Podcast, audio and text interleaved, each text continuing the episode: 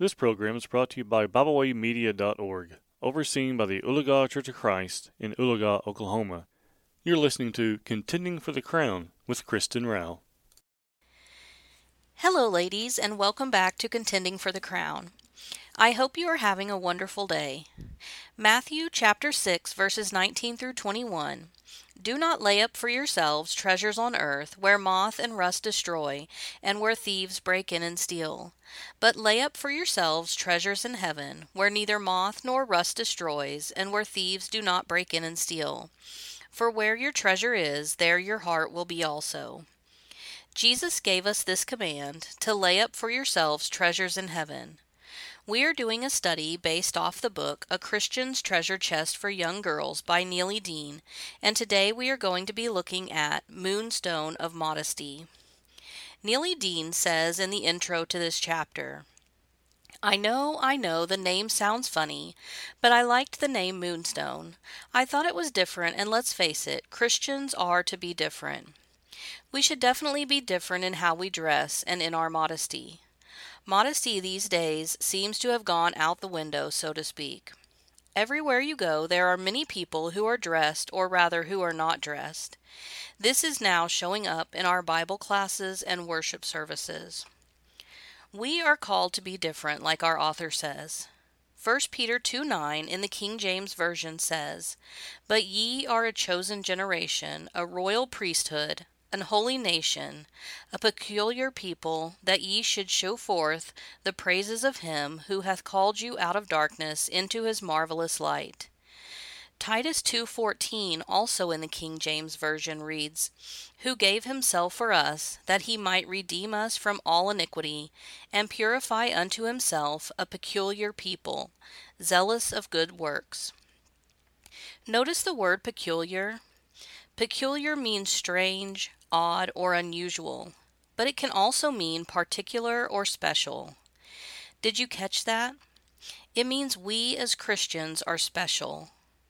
Who are we special to? We are special to God.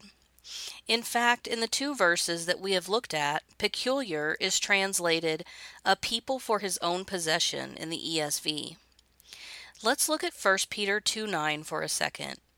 It is a beautiful verse. We are chosen, royal, and holy, peculiar, or in other words, chosen for his own possession. All of this in order that we may proclaim his excellencies. Look at 1 Peter 2 11 through 12. Beloved, I urge you as sojourners and exiles to abstain from the passions of the flesh, which wage war against your soul. Keep your conduct among the Gentiles honorable, so that when they speak against you as evildoers, they may see your good deeds and glorify God on the day of visitation. Immodesty is a passion of the flesh. If we want to be a child of God, we have to abstain from these passions. Titus 2:14 is a simple to understand verse. Jesus gave himself up for us in order to redeem us from all lawlessness and to purify a people for himself who are zealous for good works. Immodesty is not a good work. In fact, our verse is the conclusion of a section of teaching which includes modesty. So, what do we need to know to be modest? God has always desired modesty. The Bible tells women to dress in modest apparel. 1 Timothy 2 9.